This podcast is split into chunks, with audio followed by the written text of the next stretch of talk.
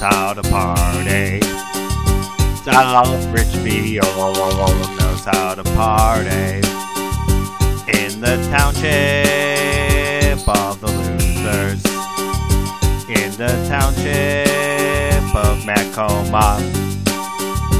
In the township from 1809. We keep it rockin'. We keep it rockin'. Now, let me welcome you to the wild, wild South Richfield. You know what I'm talking about. Where the kids' old school's about to come down. Brick by brick, it will fall and litter the ground. It's a soccer mom town with a banjo beat. Where the Coliseum was, and we stomped our feet for the Cavs, the Force, and the Cleveland Crunch. Where Matt Choma's mom took your money for lunch. We've been podcasting now for over a year. Matt Scott go around talking off your ear. It's a small miracle that we've gotten this far. Two minute men boys with a really low bar. It's all good, heading down towards Everett, except for those potholes that ruined my bed. Raise up a whoop, I wanna hear you squeal if you wanna get down to South Richfield. South Richfield knows how to party. South Richfield knows how to party. Oh, yeah. In the township of the losers. That's right. In the township of Macoma. Macoma. In the township from 1809. We keep it rockin'. We keep it rockin'.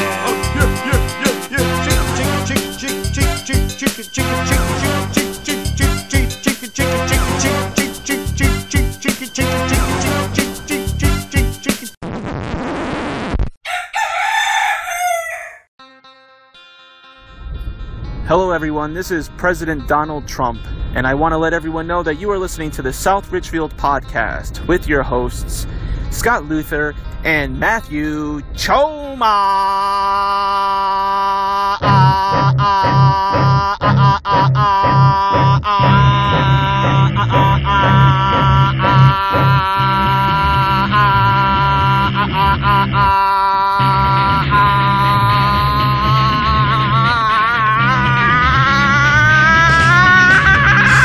Hey there, everybody. It's time for the South Richfield podcast. Oh, Hey everybody, it's that time of the month again. Oh. It's it's time for the South Richfield podcast Oh, with Matt Choma and Scott Luther. How's it going, Matt? it's going great, Scott. How are you doing? You're doing great. It's it's uh, the middle of April. Geez, what a month! Winter is gone, spring is upon us, and everything seems to be happening right now. Yeah, you've got. Let's see, taxes are due. Yeah. Indians season started. Mm-hmm. NFL draft is coming up at the end of the month. I am very nervous. April Fools already happened. Say what now? Geez, it's just you know, kids kids are off of spring break unless unless uh, your kids haven't even had spring break yet. Do you have it Well, the week my- before Easter or week after Easter? My kids had theirs. Apparently, our school is uh, centers their spring break around the vernal equinox. I think it must be the school board must be run by pagans. But my wife, um, the lovely Penny, is a school teacher for Toledo Public Schools, and they center their spring break. Well, they have their spring break start starting after Easter. Ooh, So we have we have the pagans. Uh, so we Yeah. had it like in in uh, last week of March. right after the vernal equinox, and then we have the Christians running Toledo Public Schools. So yeah, she's about to start. Uh, so she's going to have a spring break without any kids uh, of our own kids, and without any kids in her class, of course, and without me. She refers to it as her week of unicorns. oh my gosh, So she'll have the whole house to herself. it sounds magical. I believe that she can't wait. She gets this kind of faraway look in her eyes when she starts talking about it. Oh, You know, one thing that other people do during this time of year is they get their gardens started. Um, we have ourselves a nice little plot. We actually have uh, a mulch pit or pile, really, where we take our leaves and our food scraps and mix it all together. And I'll take some sort of bacteria thing that I bought from the store and sprinkle that in there, and we'll mix it up all throughout the year. Um, and that really it gets rejuvenated with the fall leaves. And so this time of year, it's uh, we're almost ready to start our garden again. And what we end up with is just this beautiful, rich soil. Um, and then we have um, some raised boxes that we plant. Um, well, you know your typical stuff: beans, tomatoes, peppers, and uh, whatever was in the uh, the food waste that we threw away just seems to come up.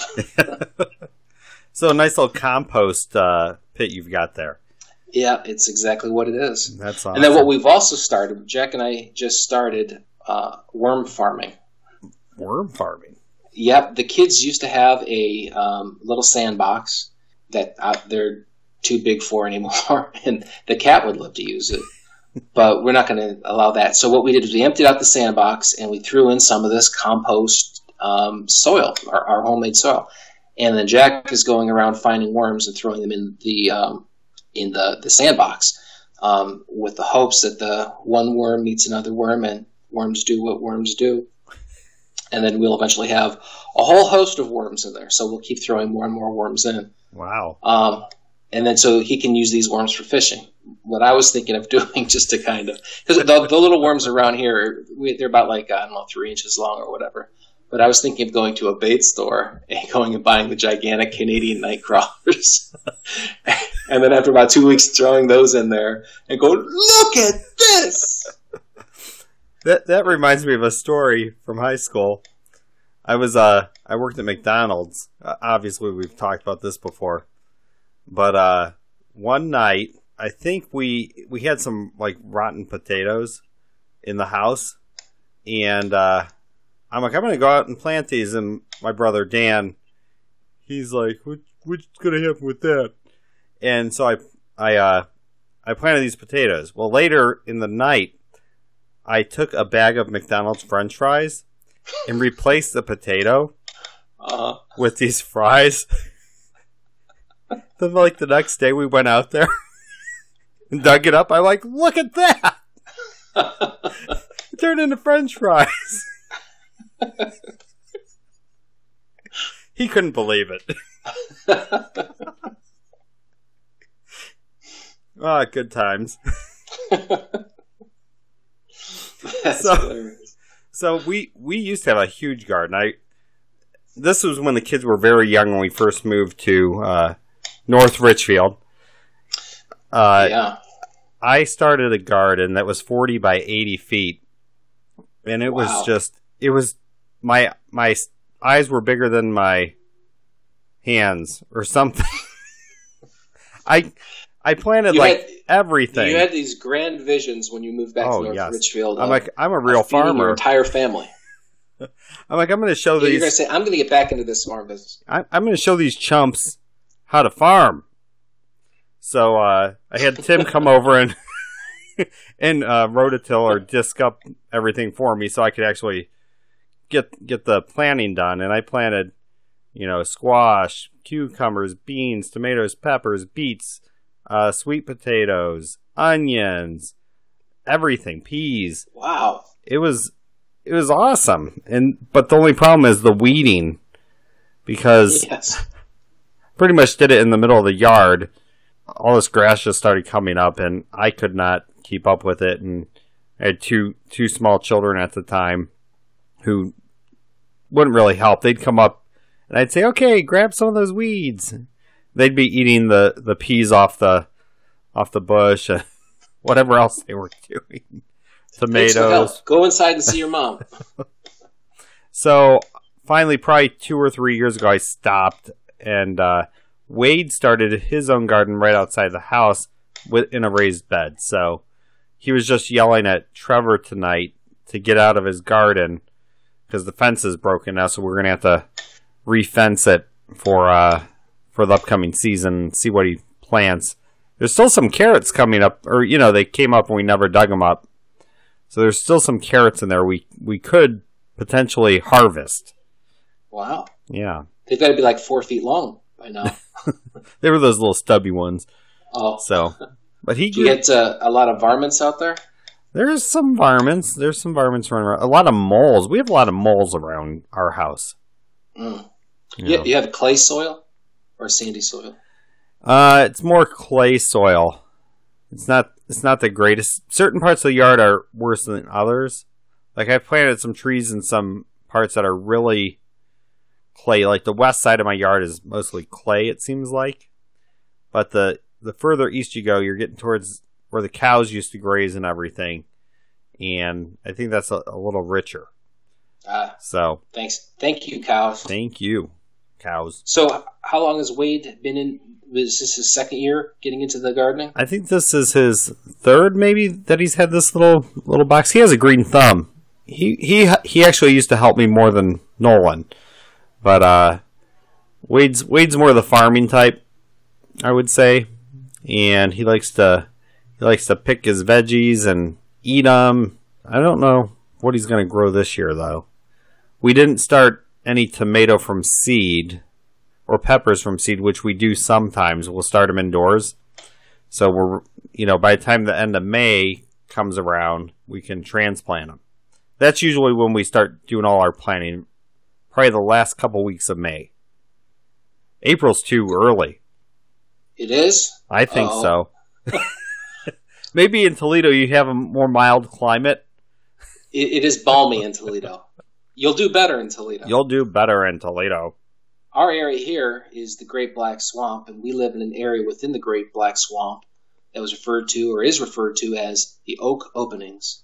In the middle of that Great Black Swamp, there were these patches of sand that were left behind as end moraines of the glaciers that came through here that deposited uh, sandy, basically beaches Right. that were in front, front of the lakes. We happen to live on one of those moraines. And so our soil is very sandy. And we have a pond. And down by that pond, you know, where everything was would blow like all the leaves over the years, the soil is very rich. Mm. So we thought that is going to be an ideal spot for our grapes and our uh, raspberries. So we have uh, grapes and raspberries, and they take, and they have, a, they're very close to the. Uh, we have a fairly high water table. It's in this beautiful, rich soil, and they're treated and babied and taken uh, sweet, gentle care of by us, and we'll get some decent berries, but maybe 20 feet away in the middle of a thicket in a woods area are just some raspberries growing wildly. And they are the biggest, sweetest berries that you've ever seen. So I think I got to get some of that uh, deer poop or whatever is being dumped on those things. Because nobody's taking care of them, but uh, you, you, you can't beat those berries. Yeah, those wild berries. You know, if you know what they are, you're okay. We had some some like blackberry and raspberry bushes back behind the farm in the woods uh, growing up, and back on the power lines down Alger here, there was uh, there's some elderberry bushes that I know my great aunt would go and and walk down there and pick elderberries and then make elderberry pie. I don't know even know if I like elderberry pie. I might now. I don't remember if I liked it back then. Yeah, I, I will like about any pie. Uh, I prefer at our wedding we had that. I don't know if you remember. Instead of wedding cake, we had a whole bunch of different pies. Hmm. Hmm. Um, because uh, I, I think the pie is the superior dessert to the cake. you might be right. I know, I, I know that that might upset some folks out there, but I stand by it. It's so I would love to try some of, the, of your aunt's elderberry pie. Well, she passed on, but I have some other aunts Oh. who. So no pies? What you're saying? my aunt Louise would make these pies, and she, you know, she was born in the 19 teens, Oh my goodness! so she's uh, you know, she's no longer around. But um, my aunt Barb could probably make us some elderberry pie for when you come to town, and I'll I'll ask her. Well, that'd be that'd be great. Yeah. That would be great. Penny's uh, godmother, Kay Coleman, makes uh, one of the best pies I've ever had. It is a let me see if I got this right. A raspberry custard pie. Ooh. No, no, excuse me, rhubarb custard pie. Oh, never mind. I'm sure it's delicious. I'm telling it It, it'll make you a believer. All right. Get the recipe and uh, I'll give it to my aunt and see if she can replicate it because she has some rhubarb uh, growing in her garden. I see I'll it, see see it every do. year. I'll see what I can do. I don't know if it's a proprietary situation like intellectual property. Yeah. Hey, uh, I need to tell you about something that happened to me tonight. It was awful, and it has it has to do with this whole produce theme. Never wear white shorts when you're opening a can of beets. Oh no. It all started. We had salads for dinner. Uh, I'm on a bit of a health kick, and I'm like, I need my I need my beets. I love beets on a salad, so I I got the can, and we have a very bad can opener right now, a manual one, and I could not get this thing to to bite down on this can of beets. So I'm like, okay, go over to the electric. So it starts opening, and then the can of beets falls off of the can opener and splashes all over the place. And I'm wearing white running shorts. and I was not a happy uh, camper. Let me tell you. I hope none of the kids were in the room when that happened. Because they learned some new words, huh? Well, not really, because I think I think maybe you heard me. I probably only said the H word, and Wade uh, said I saw the word H E L L somewhere today. so uh, I had to go go s- What'd you do do some spray and wash. Oh, did it come out? I don't know. I just pre-treated it, and I'll throw it in with a load of whites later on. Well, the- danger is uh, that beet juice. That's a powerful dye. Yep. The Russians, the Russians used it back in the day to dye it so they could get reds. You might be turning the rest of your whites pink. Well, maybe I'll wash it by by itself. Maybe. Do do Or short of that, just soak the whole thing in the juice of the beets, and then you'll have some nice pink shorts. That's a good idea because I, you know, I didn't eat all the beets at once, so I saved all the liquid that was left over in the can and put it in the fridge with the leftover beets. So, Oh, okay. Maybe- well, maybe I'll take are, that beets one. are good for you. oh yeah, lots of iron. hmm Yep. Good fiber. hmm But, you know, they do kind of do a number on your inner workings, if you know what I'm saying. I've never had that issue. Oh, really?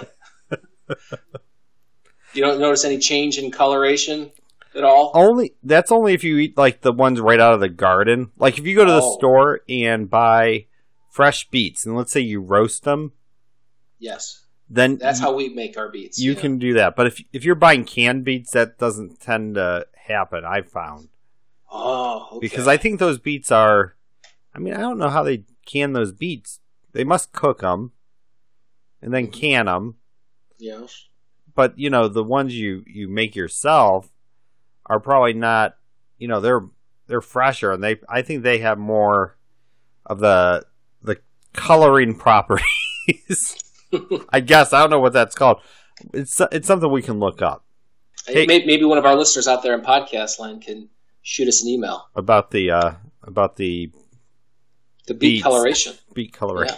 Hey, also speaking of produce, there was a story on NPR the other day. I don't know if you heard about this or if you're an NPR listener, but so you know those prepackaged salads, Right. you know Fresh Express, you see it at the store. Well, and an an, an unwelcome discovery by a couple of salad eaters included a sordid new ingredient. Last Saturday, the company Fresh Express announced a precautionary recall of some of its prepackaged salad mixes after two people in Florida say they found a dead bat in their leafy greens. According to the Centers for Disease Control and Prevention, the two had eaten some of the product before finding the decomposed organism in a five ounce clear container of the organic Marketside spring mix. But out of an abundance of caution, Fresh Express says in a statement all organic Marketside spring mix salads from that production lot are subject to the recall. The mix in question was distributed exclusively to Walmart stores located in the southeastern region of the U.S. So any of our listeners there, you might want to check your Fresh Express prepackaged salads for for for this whatever lot number. You you can probably find it on their website. But uh, Florida health officials, the FDA, and the CDC have launched an investigation into the matter. Due to the decayed, the animal's decayed condition, the CDC could not immediately rule out whether this particular bat carried rabies. No! They recommended the two people who ate the contaminated salad receive treatment for the disease. What was the name of the company? Fresh Express. I would be very curious if Ozzy Osbourne is not on their board. Both people report being in good health and neither has any sign of rabies, Ozzy Osbourne reported. But it came out like this. Sharon! The, de- the deadly rabies virus is endemic to bats across the U.S., but is rarely contracted by humans. And, as the CDC points out, transmission through consuming an infected animal is extremely uncommon. the agency adds that it hasn't heard of any other cases of bat material found in packaged salads. Well, you kind of wonder what is a bat doing in the salad? It's not like uh, what just one bat going, ah, you know, all these uh, moths are really going to my waist. I really need to slim down a little bit here. I think I'll go for some of this uh, iceberg lettuce. Did it like was it flying and it it died and fell into the lettuce? Did it have a little bat heart attack? Did it was it nibbling on some lettuce? Did it get caught up in some machine that was harvesting lettuce late at night? Usually those bats have pretty good sonar and avoid large machines that are harvesting lettuce. I've never had Yeah. a bat fly into my lettuce harvester. Yeah, of all the bats that I've eaten, none of them have been in this salad. Unless I've put chopped up bits of bits of bats in my salad, Oh, which yeah. is a really good product that um, you, you might find. It's really mostly the wings though, because you get that chewy texture Yeah, uh, that you that's pretty nice. it's kind And of it really depends on the type of bat too. it's kind of like uh, bat obits, Right, like right. bacon bits, and Yeah, you, they fry them up, put a little bit Mhm. of salt on there, and uh, and give it sort of that crackling texture. Crackling. You put that on, and mm, Mm. it's all right. Now, the rabies shots that you have to take afterwards, really, you can bypass the whole shot arrangement and just use it as a dressing.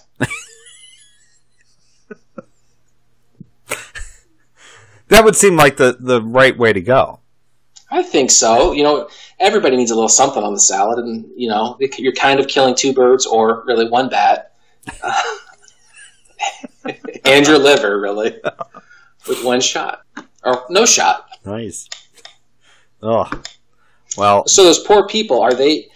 I, I guess the the big question is um, how many zeros are going to be behind the number uh, that they settle for, and um, how many boats will their lawyers buy? these poor people. And oh, one other thing: the CDC advised that people who have eaten the recalled salad product and did not find animal material are not at risk and do not need to contact their health department. So, how many people were were contacting their health department saying, "I ate lettuce from Fresh Express"? There may have been a bad in it. I got ripped off. I ain't got no bat in mine. I paid Extra ingredient. Hey, Nolan just walked into the the studio. Hey, Nolan. What's going on, Noel? He wants, me to Nolan. tuck, he wants me to tuck him in. Oh, well, you can run off and do that. That's important. All right, I'll I'll be right back. All right. It'll give you a chance to get a drink or whatever. All right. All right.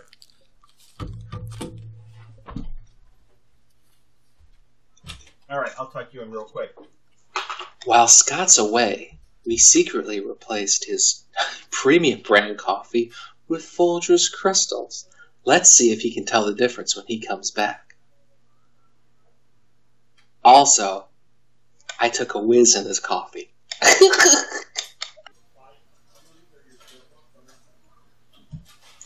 Sounds like there's a discussion going on. Hey, wait, Nolan. That remote control car is right in your doorway and is going to get stepped on and broken, so make sure you grab it. Oh, he's coming back. Shh, shh. Put your pants back on.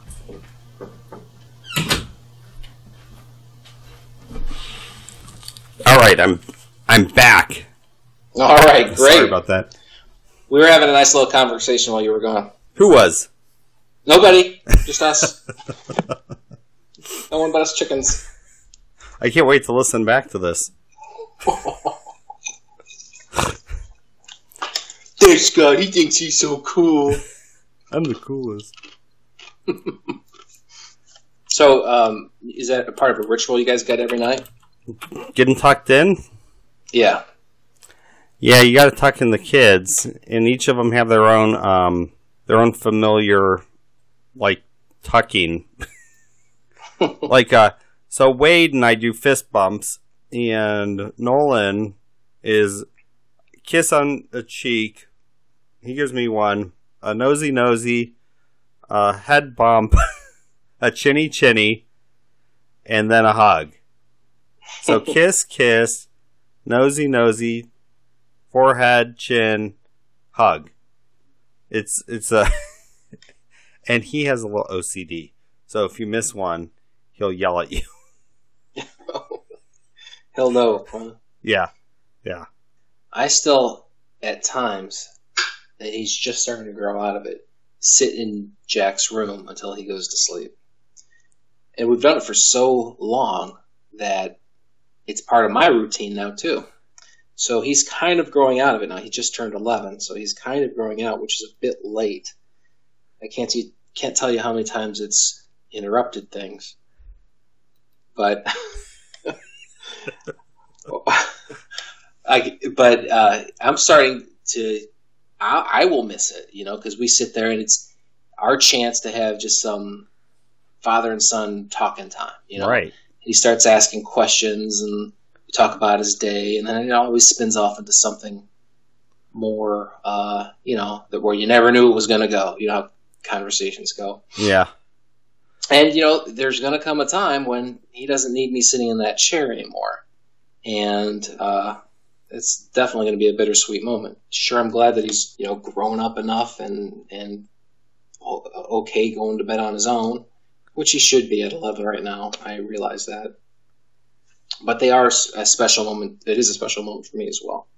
My little boy's becoming a man. So, um, Matt, I'm sure you've seen your brother's Facebook postings about the uh, Richfield School being torn down, and the small Yes. building's gone. It's a pile of rubble. Unbelievable. Yeah, and uh, your brother had some good stuff on on Facebook. Some good pictures that he took. I'm not sure when he took them. Maybe soon after it closed. I would say. Yeah, I think he got in there. It was uh, mid '90s, I think, 94, 95. Uh, and it has some nice little write-ups on there. He he is a writer, by the way. He wrote a book called Snowville. For any of our um, podcast listeners who are interested, you can find it on Amazon. Snowville, Jim Choma, C H O M A, or James Choma, C H O M A. But yeah, he did some nice write-ups and some nice photos. Um, and it is a time capsule. I, I would be curious to see what the condition of the building was, you know, some thir- 23 years later, Yeah. right right prior to uh, demolition. Yeah. You, you know, I was, I was telling somebody at work about this, um, that the small building and the large building that's going to come down, you know, it's it is just a building, but it is a part of my own personal history and my town's history, and um, soon it will be as if it was never there and that that building was in some sense a monument to things past and where things happened and was a, the location of some very formative events in my life and now it's as if that was never there and as if almost as if they never happened Yeah. It's it's so there's something like that yeah, it's funny thinking about that little building and you know, you, you think of Richfield School and you you ha- you have the big building. But honestly, you and I, we spent we spent 6 years in classrooms in the little building. K through five. We were at in the little building. We didn't get to go to the big building until sixth grade because Yeah. by the time we got to that big building, the third floor was already off limits, Right. except for the speech room at the top of the steps. I always felt gypped by that. I was one of that third floor experience. Yeah, And you know what you mentioned right there, as weird as it is, that always kind of made me feel a little disconnected to that building. that we didn't get to spend as much time in it. Yeah. Yeah, No. exactly. I mean, we got Yeah, to spend the- lunch in gym. Yeah, lunch and gym, and when I had to go to the principal's office, music was in there too. for yeah it, it was in there for what the first three years and then when they went to three through six they had music over um in the that corner room where we had kindergarten remember Hmm. with mrs kuntz I see. I remember it being it, you know, right across from the lunchroom. Yeah it was there for maybe our first th- three years. They also had it they also had it in the corner room in the little building that first one that you would see when you walked in. Because i have a picture i think i'm either in first or second grade. It might have been second grade but uh the beacon journal was out there when they were taking pictures of uh miss ryan's music class and Dave Solomon is doing like a Saturday Saturday Night Fever move in the picture. His like he, one hand's up and one's down. He's like John Travolta. And then there's a picture of me tying my shoe. Scott Oh, Luther that's- of uh, Richfield taking a break from Miss Ryan's dance class. and Dave Solomon is showing us. It's quite a picture. He he was one of those guys that he was the, the coolest kid. You know, I remember all the girls chasing him and always wondering, "Where's Dave? Where's Dave? Where's Dave?" So naturally, I hated him. I'm gonna find that picture and put it on our Facebook page because I know I have it. But uh, Rachel was talking about Dave Solomon when not too long ago. I know at somebody's wedding was it at Dave Barta's wedding? He grabbed some lady and started dancing with her, some housewife. was it was it Dave and Rachel's mom? I don't remember. But I don't know. I've heard this I don't story remember that. where Dave Salomon started dancing with uh it might have been my mother-in-law at Dave's wedding. Uh, he he's he became a great friend. I but I have not heard from him in uh, years. I, I was the best man in his wedding. I have not heard from him. I want to say from since the wedding. I mean, we sang Christmas cards, but I think that's it. Well, here's what we're gonna do. Next time you're in town, stop by. You and I will go up and visit Richard and Louise, All right. and uh, you know they're still there.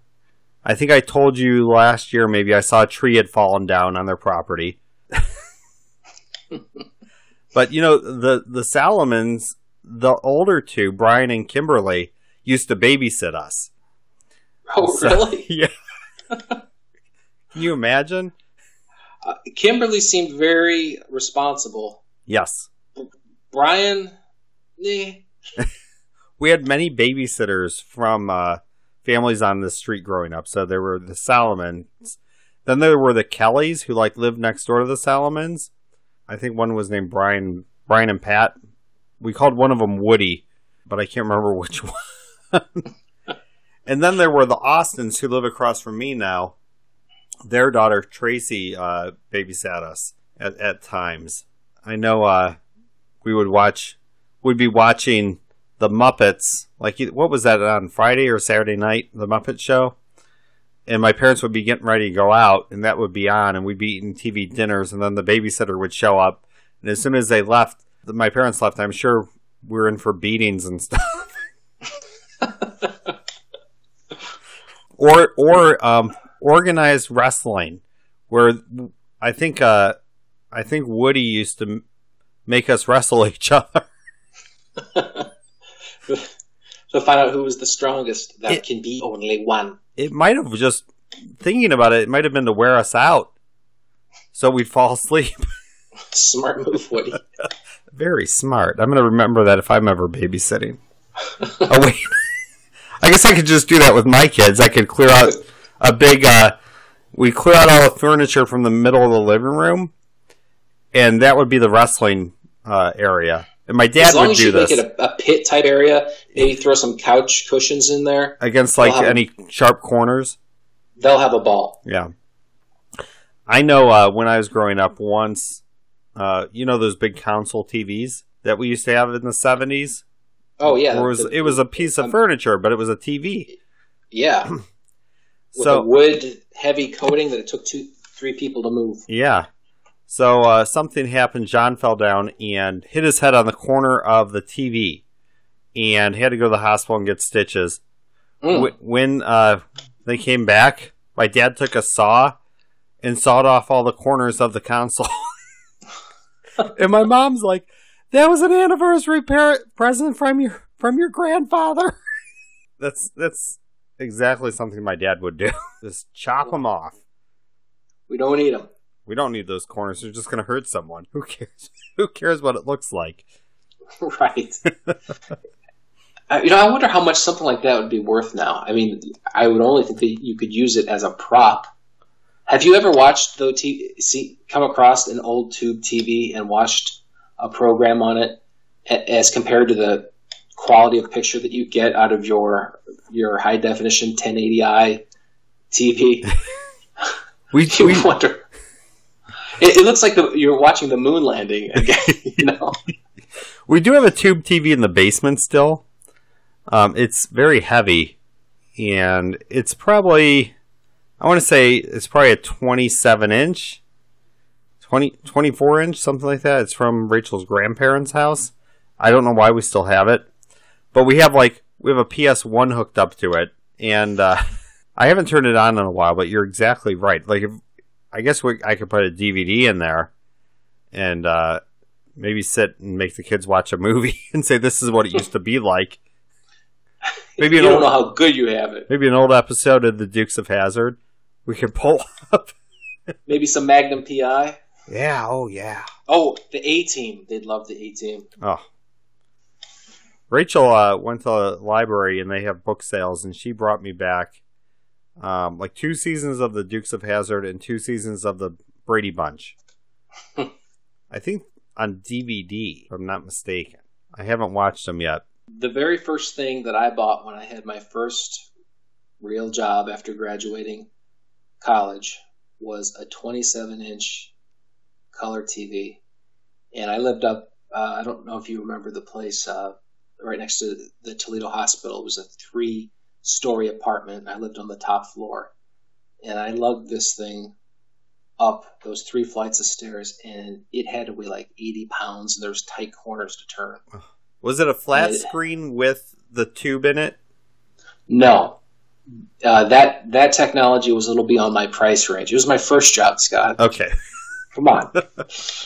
but it was it was so damn. But I, I put that thing in, and I, I couldn't believe how huge it was because growing up we had a 19 inch TV Right. uh, that we watched, and this 27 inch I was going, my it's, it's going to take up the whole wall.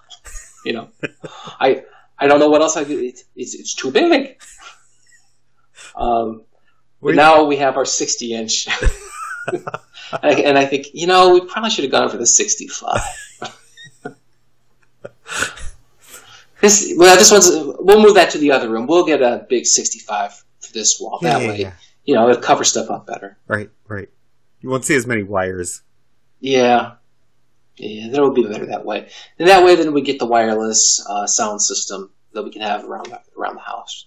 Because it's very important that I hear my um, uh, Walking Dead episodes in surround sound, so I think the zombies are coming from behind me. Ugh, what was that? So, so how is how's the remodeling coming along? I know we talked Oh, about that on the, the- last episode. Yes, the remodeling is complete. Just finished on two, today's what? So just yesterday it finished. Uh, got two storm doors in, and it is all done, and it looks very nice. I'm glad that it's done. Nothing um, that you're going to see in Better Homes and Gardens, but very functional, very, but very uh, uh, up to date. we took the house from being like a late '80s, early '90s decorative motif and brought it up to date. So we have ourselves a nice big granite granite island countertop. You can sit six chairs around it with a little overhang for um, a couple of bench stools. Uh, countertops all around the kitchen, new brand new sink, brand new lighting. Got rid of all of this track lighting that was in the house. Brand new lighting, brand new floors um, in the kitchen. Master bath that actually works now. Redid that completely. Um, bathtub, nice big walk-in closet now for Penny. I, I I get uh, two drawers and a dresser uh, in the corner, so that so that's nice. and um, the uh, oh yeah, the other thing was we completely redid our laundry room and uh, reshuffled all the rooms around. Made a uh, basically it, made that a full bath in there as well. So the house now has three full baths, laundry room, uh, new access to our back room, which can substitute as a office space or a mother-in-law suite. Um, or if, if anybody out there has kids that want to rent a room and go to the University of Toledo, maybe give me a call. We can work something out. They'd have their own private bathroom. It's all very nice. And now I, I just went to the bank today and, tr- and wrote out a last cashier's check. And I'm going to be paying this thing off until Sydney goes off to college. And then you'll be paying for college. Then I'll be paying for college. Yes. Uh, we got uh, So it is all done. Oh, I'm sorry. And, and just so now are the projects that I'm supposed to do, and the project that I'm working on this weekend is a glass tile backsplash, ooh, and it is uh, it is going to be a challenge because it's one of those jobs that if you have the right tools, it looks like it goes uh, fairly smoothly. And if you don't have the right tools, and if you don't know what you're doing, which describes me to a T, it's going to be uh, a swear fest all weekend long. so so you need a wet saw for that. Correct. Do you do you rent one or do you own one? I will be renting one. I don't own one because I really don't deal with cutting tile that often. It'll be the first time I've ever done anything like this. But it looks so easy in the do-it-yourself videos. Right, But you ever watch these do-it-yourself videos all the time. do this, do the same thing uh, yourself and go, they didn't talk about this. They didn't talk about that. Well, in these do-it-yourself videos for these backsplashes, they skip over the most difficult parts all the time. All your bridges. You're trying to make this thing look easy, and it's not. Maybe it is, but like cutting cutting these tiles around to fit around an outlet. Um, according to the guys that are in the know on these videos, that's how you determine whether or not someone had done a really good job or not. And then when you come up to the corner, uh, if they may make it a bended corner versus just putting another set of tile up next to it, that's how you tell if they did a quality job. Mm. So I fully expect mine to be um, at a three, maybe four different angles when the whole thing's done. You and, know- I, and I might lose a finger and a half using this wet saw. You know what you need to do, or Hire somebody? Yes. no, you need to make your own video of, of you doing this to show real people doing do it yourself work because I mean half the time, you know, I, I watch those videos too and then I try it and you know, well this wasn't like you said, this wasn't in the video or hey there's an extra part here that wasn't I didn't see that when I watched that. Installing a ceiling fan, you know, some something like that. Because typically it takes me three times as long to do something as it as it does in the video or estimated time in the instruction manual. I give myself if it says it's going to take an hour, I give myself three hours, and that's usually about spot on for me. so and you'll have to take make twice as many trips back to the store where you got the stuff originally. yeah, Because you need this now and you need that now. yeah we could make a, a video series. Uh, do it yourself for dumbasses. right.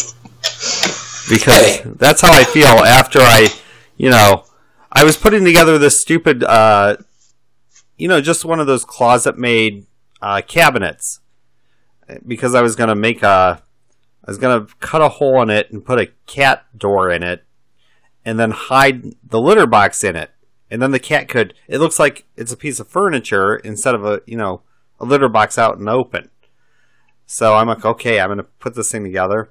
And I'm like, well, this, this doesn't make any sense because this part is way wider and won't connect to these other two parts. Well, so I took it out to the garage and I trimmed it. Well, I found out I was trying to put the wrong part in there. so the other part was I had put somewhere else. And then I'm like, oh shoot, I just trimmed this part that really needs to go here. And it was now nothing's the perfect size. it was ugh, what a mess. So I mean I still got it together. And then the cat used it a couple times and realized we realized it probably wasn't the best idea anyway. you did all this work so your cat could take a dump in your house. right. and you, the cat said, mm, "Nah, nah, Nah. nah. I'm good. It's too dark I'd in rather here. dump over here. I I can't poop with this poor workmanship." I'm like I'm like waterproofing the inside in case the cat the cat sprays somewhere. I'm like doing all this work and then, yeah, no. And then we still have the furn- the the cabinet sitting there, um, and we store cat food and stuff in it. Uh, and but the litter box is sitting out in the open next to it. and there's a hole in the side of this thing. Oh. That's going to be really sad if your cat goes in there. It just takes a dump. the cat I need my privacy. the cat goes in there and sleeps sometimes to get away from the dog. So it it does serve some purpose. Like I said, we store cat food in it, but but it does not serve the purpose of of what it was meant for. And you know, the other thing is, I'm thinking, well, maybe I can maybe I can put a cat door in the door going down to the basement. But I, I don't really want to cut a wooden door No. and and and do that. So I'm like, well, maybe I can, maybe I can put a hole in the wall through the drywall. I'll oh, put a cat door that way. Cat. then I'm like, that's just stupid. I stopped myself. You know, anymore, I can't find that I have time to read anything. Yeah, Uh, I- I'm watching all this TV, or you know, doing a project, or you know, something else. I I just don't have a. It doesn't seem like I have a whole lot of time. yeah. I'm making an Yeah. effort to read more when I go to bed, and uh, I've I've actually finished a couple books lately. And the best thing is, you know, with your electronic devices now, you can go to your library website and download an ebook. So you can you can usually find what you want to read and have it on your Kindle or your iPad or whatever your tablet, and just uh, borrow it from the library like you're actually going there and getting the book out. Amazing world we live in anymore. It is. And you can join libraries that you don't even belong to. Like I belong, I usually go to the Richfield Library, Akron Summit County, but every once in a while I'll go to the Brecksville Library. But I mostly did that so I can, they, you know, Cuyahoga County has a bigger selection of books. So they have more ebooks available too, which is great. Maybe I should join the Toledo Library. The Lucas, is it Lucas County Library? Lucas County Public Library. Nice. I'm a I'm a member. We'll welcome you. I'll put in a good word for you. The initiation won't be so rough. I've never uh never had a fine at the Toledo Library. I think we, my family, keeps them in business and fines. Every time I go in there, the, they'll like uh, where I work is right next to a branch of the Lucas County Library in the village of Holland, Ohio.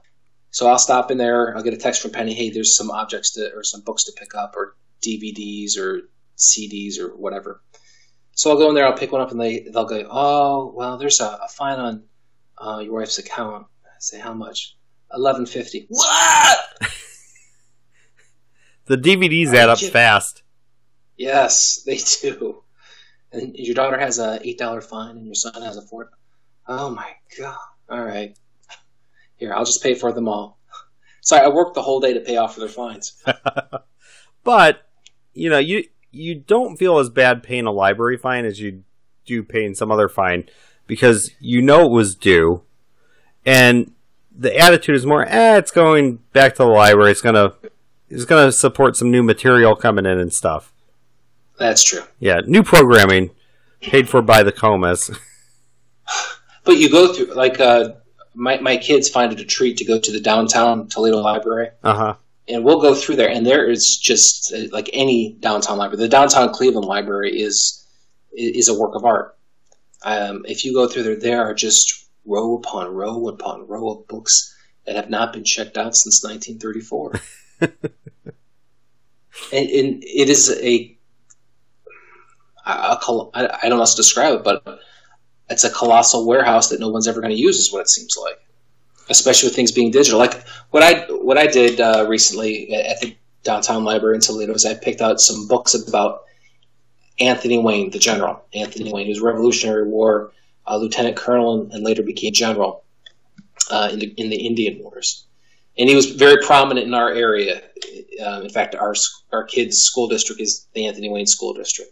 Well, anyway, because he's prominent in the area, there's a number of books that were written in the biography section that just happened to be scrolling through. And I started pulling these out, and I kept going back in time. You know, here's one from 1990, 1970, 1960. Here's one from 1940. Nothing was really written in 19. And there's stuff in the 1920s, and then the 1910s. And I, and I, and I pulled that out, and you know, it was shocking to think that at that time period, I'm closer to that book, in, in time wise, than the author was when he wrote the the information about Anthony Wayne and all he went through. Yeah. Um, that's that's kind of a mind blower. But uh, it's it's interesting to read these authors from back in that time, that uh, you know how they wrote about things and the, manner in which they wrote. And how they Uh, must have had to research this stuff. Did they have letters, access to letters from from people, or you know, they yeah, they that, and, didn't, and they those references online. are long gone. And, and they probably had access to people who were grandchildren of people that knew the, the people too. You know. Right. Now, um, didn't didn't I hear that Anthony Wayne most likely used Columbia Road and Boston Road kind of as as a trail when he was heading out west? Either heading out west or coming back. Because that was Uh, an Indian which way it trail. Yeah, that was an Indian trail supposedly, and they're heading down into the valley. The, the troops just followed that, and they uh, cleared the path, made it wider, is my understanding. Mhm. And um, our where, where we live, or where I grew up, is right next to a um, ravine called Columbia Run, and um, it's been replaced over the years um, by the the county engineer, and a culvert was put around it. Uh, but apparently, um, when they dug down, and I'm trying to remember if I saw this myself or I just heard the story, but they found wooden pilings from a bridge from the 1800s crossing that. But that is still, you know, in the 1800s, we're still talking a hundred years after Anthony Wayne going through. Right. So hey Matt, we got some uh some listener emails. Oh, I love this part of the show. Yeah, this is always it's always interesting to hear. Um, here's one. My friend and I have a bet going. It's titled "Big Big Fan from the Ohio Valley," but my friend and I have been debating for several weeks now. Is Matt Choma real? My friend Lenny thinks Scott does the show by himself and does the voice of Matt to make it sound like there's a sidekick for the show. Is that real? Is that what's going on? I'm thinking my friend might be right, but how can Scott prove prove otherwise? I would say I'm not that funny, and you provide all the comedy for this podcast. So really? I thought I was the straight man. No wonder this show stinks. You're the funny man. ugh. well, I can re- rest assured, listener, there are two of us. Uh, as you can probably tell by the the differing differing quality of audio that we broadcast. If I was Yeah, making a that's tough to voice fake. or talking over the top of each other, which we uh, which we do. if I can do that by myself, I don't know if I'd be a millionaire, but hey, listen to me, I can talk over myself. Uh, here's one podcast gold. Ooh, this sounds this sounds promising.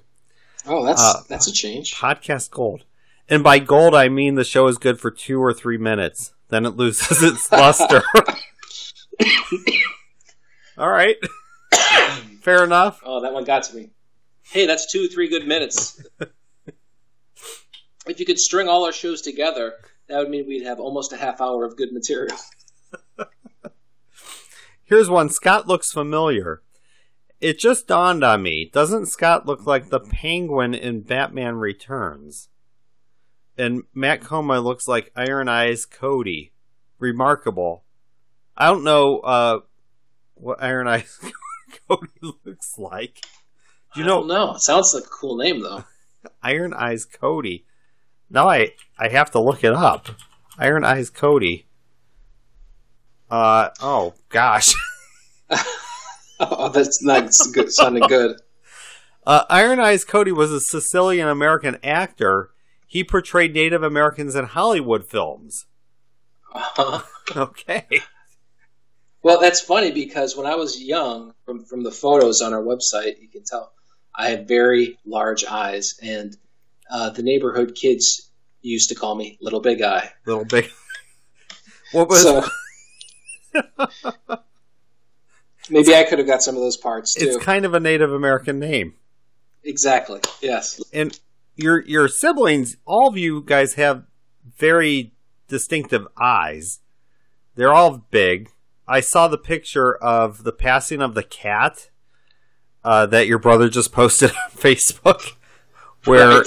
where he is passing the cat to you, kind of over the mantle of the fireplace, and your sister is sitting on the fireplace and uh, enjoying the the moment.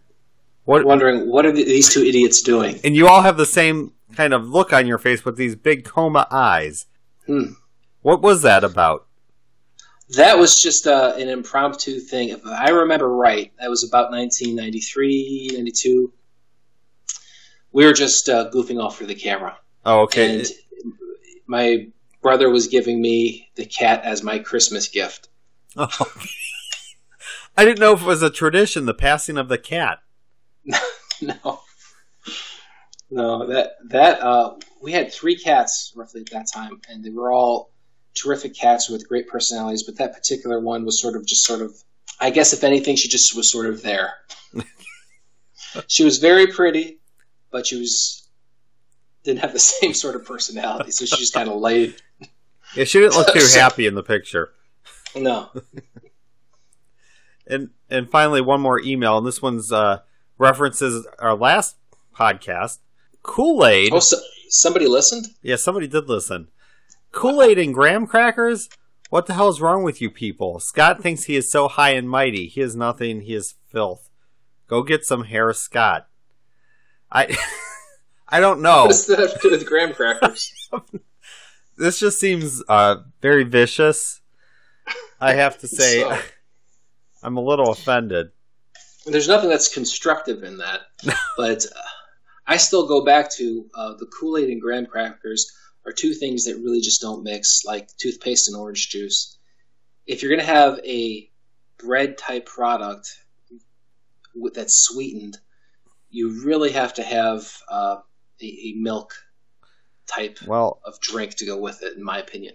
I'm going to. It's kind of inspiring me. I'm going to go make a batch of Kool Aid and get out the graham crackers and see if it brings back any memories from Hobbits preschool.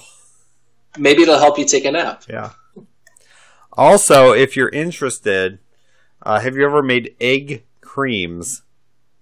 I would no, but I've read about those. I would love to try one because I love custard. I love anything with eggs in it. Well, this says has no eggs in it.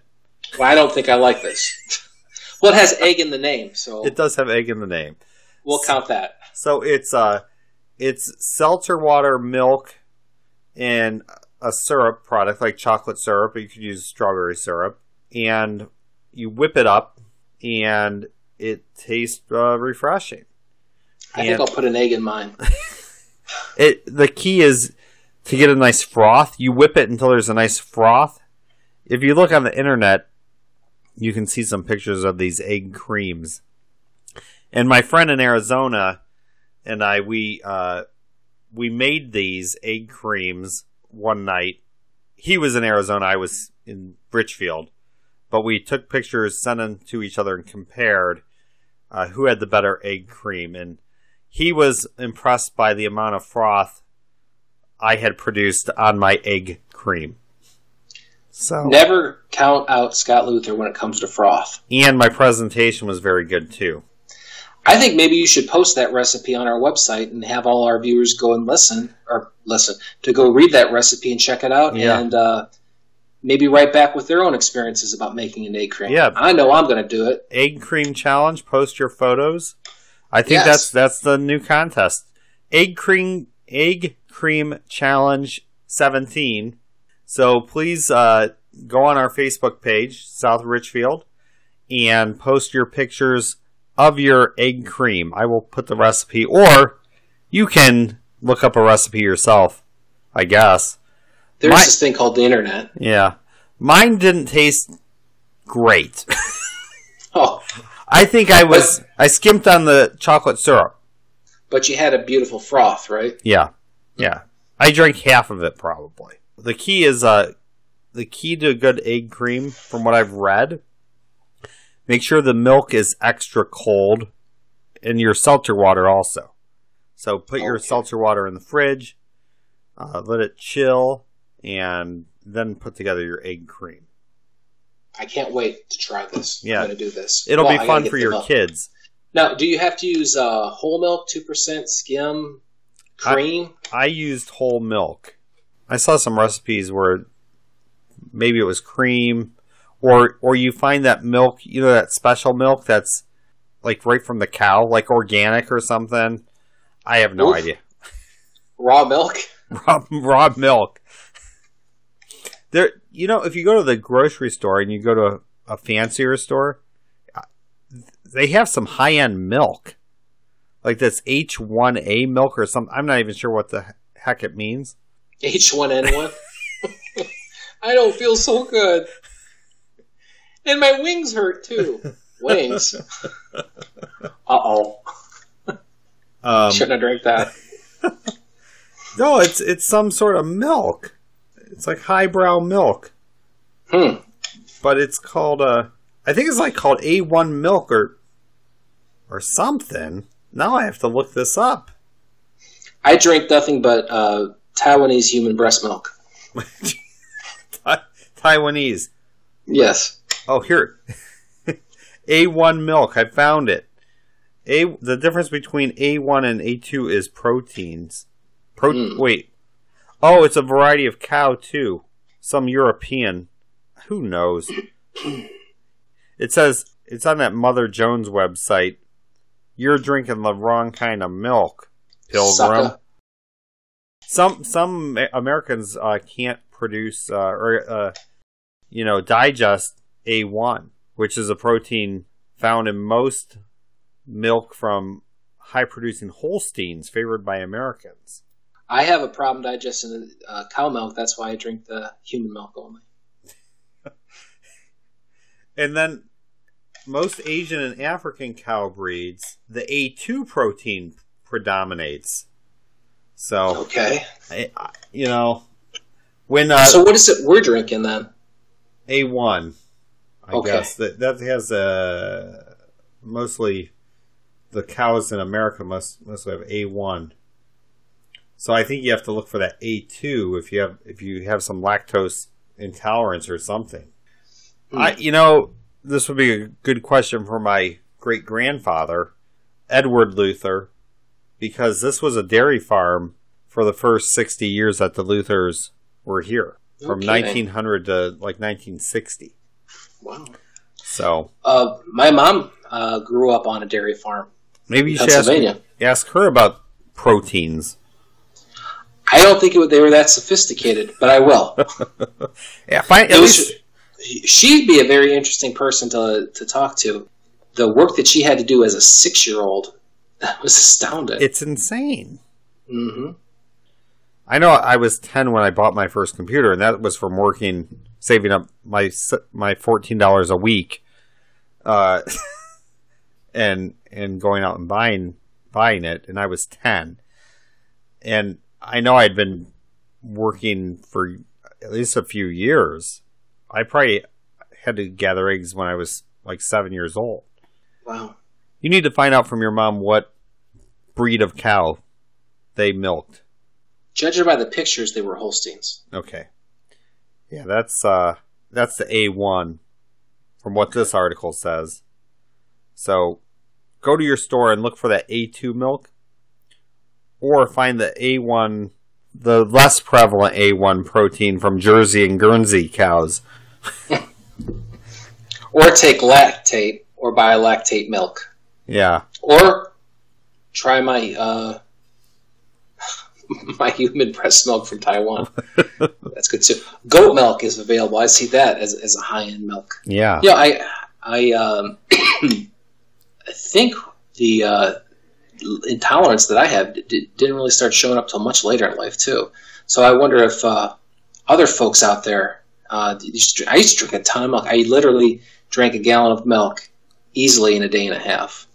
But we used to only drink skim milk. Now we drink nothing here in our house but whole milk. Yeah, that's all we Um, drink too, whole milk. Hmm. Skim milk doesn't taste like milk.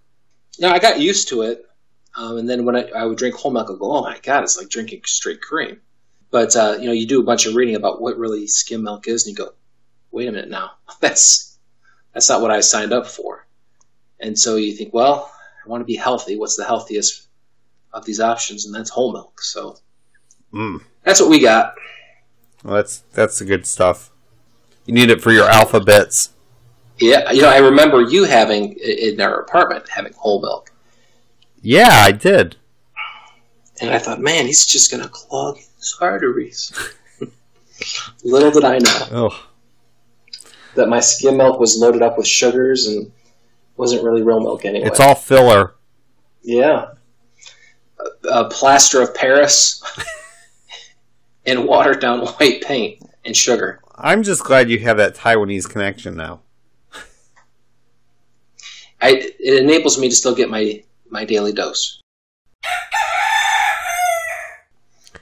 Well, I think that probably about does it for this episode of the South Richfield podcast. So, thank you, Matt, for joining me. Always great to talk with you, Scott. And don't forget, people, you can email us at southridgefield at gmail.com. Visit us on our Facebook page, South Richfield, or tweet at us on Twitter at South Richfield. We'd love to hear from you. And as always, on iTunes, if you would, please write a review. It's the best way for us to get the South Richfield podcast out there to as many viewers as possible with one of those high rated five star reviews.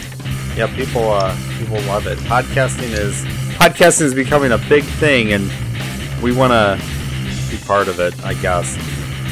Well, we're doing it. That's right. We're in it, baby. And so are all you out there in podcast land. Thank Yeah. you very much for listening. Yeah. Thanks for tuning in. We will talk to you all next next time. Hopefully, the Browns uh, get a good draft pick.